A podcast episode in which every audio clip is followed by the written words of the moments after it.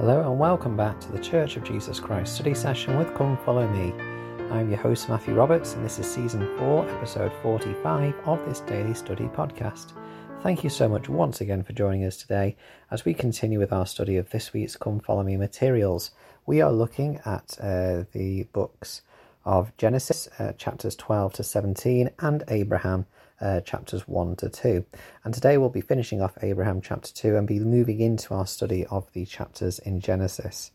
Um, we are concluding really with looking at the Abrahamic covenant that we find that is uh, explained a bit in Abraham chapter 2.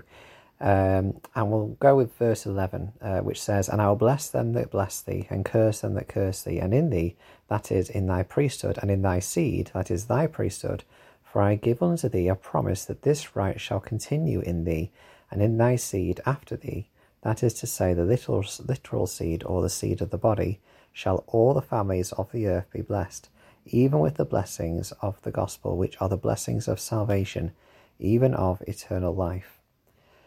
Now we have this uh, this teaching, this Abrahamic covenant here about the promises, the promises that are given through Abraham, and we sometimes in the church summarize these with the three P's.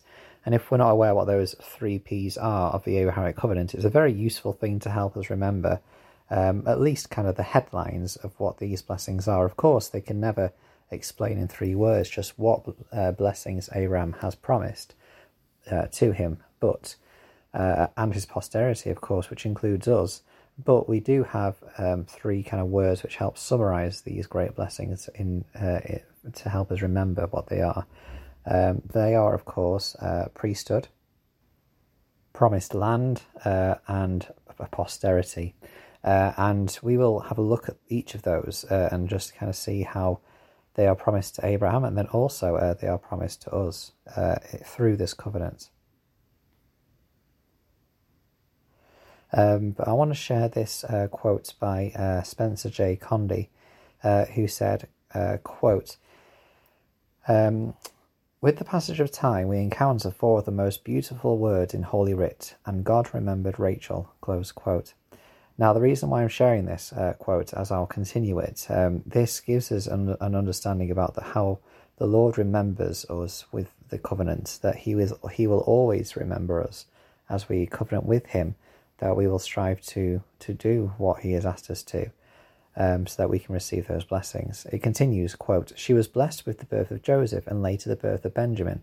There are millions on earth today who are descendants of Joseph who have embraced the Abrahamic promise that through their efforts shall all the families of the earth be blessed, even with the blessings of the gospel, which are the blessings of salvation, even of eternal life. When heaven's promises sometimes seem afar off, I pray that each of us will embrace these exceeding great and precious promises and never let go. Close quote. The Lord will always remember us, just like He did with Abraham and, well, Abram and Sarai, uh, before the, their names were changed to Abraham and Sarah, which indicated again the promise that was made to them that these blessings would come. Um, and moving forward, we see just how grateful uh, Abraham was for these uh, promises that were made to him. Uh, we see, uh, and there's a great, a lovely saying in verse 16 in Abraham 2 where he says, Therefore, eternity was our covering and our rock and our salvation as we journeyed from Haran by the way of Jershon. Um, eternity being our covering, our rock and salvation. I just love that um, that kind of explanation or that phrase. Um, is is eternity our covering, our rock, and our salvation? Does it protect us? Does it build us up? And does it redeem us?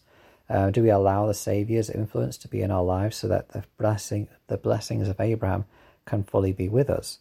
Um, and of course, in verse 17, then we see Abraham's response to all these great promises.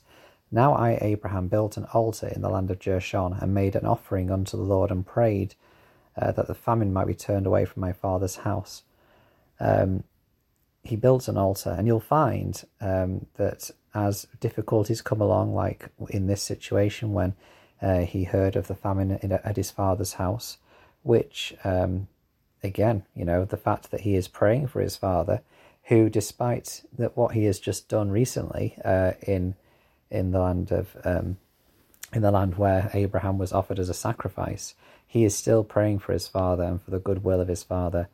And um, we should take this example, of course, uh, for those of our loved ones who have perhaps turned away from the truth or, or who are not interested in the truth at this time, that they will return one day, that we still pray for their well being and their good. Um, because they are they are our loved ones, no matter you know what uh, what they may have done in the past. Um, and building an altar and offering prayer uh, is that way in which we make that connection, and we can pray and and support our loved ones. Um, so that kind of gives us an idea um, as to Abraham and his dedication, not only to his uh, his his Lord and his Savior, but also uh, to his loved ones as well. To help us understand more this this Abrahamic covenants, uh, President Dallin H. Oaks taught, quote, "The Bible tells how God made a covenant with Abraham and promised him that through all, through him all families or nations of the earth will be blessed." What we call the Abrahamic covenant opens the door for God's choicest blessings to all of his children everywhere. The Bible teaches that if ye be Christ's, then ye are Abraham's seed, and heirs according to the promise. The Book of Mormon promises that all who receive and act upon the Lord's invitation to repent and believe in his Son become the covenant people of the Lord. This is a potent reminder that neither riches nor lineage nor any other privileges of birth should cause us to believe that we are better one than another. Indeed, the Book of Mormon commands, Ye shall not esteem one flesh above one above another. We know that the Abrahamic covenant is something which is available uh, to all mankind as we seek to follow the, example of our Saviour, to be baptized into His church, and to accept that covenant uh, into our lives by, by trying to live the best that we can. But remembering that the opportunities, the blessings of Abraham are available to us um, is such again, a wonderful um, hope for us. I think what we'll do, we'll, uh, we'll leave that there as this is a, probably a good place to pause. And then tomorrow uh, we will move into uh, Genesis. Uh, I mean, Genesis chapter 12 is covered by what we've just discussed, really. We'll move into Genesis chapter 13 and discuss what happens when uh, Abraham, or Abram uh, at this point, and Lot part their ways. And we'll look at Lot's example and, and see what we can learn from his experience as he moves further um, away from the Lord. Uh, thank you very much for listening today. I hope you've enjoyed this study. Please do uh, follow the Facebook group. That's Church of Jesus Christ Study Session with Come Follow Me. And you can uh, email also your feedback at ldsstudysession at gmail.com. Would love to hear from you. Thank you so much for your time, and until we meet again.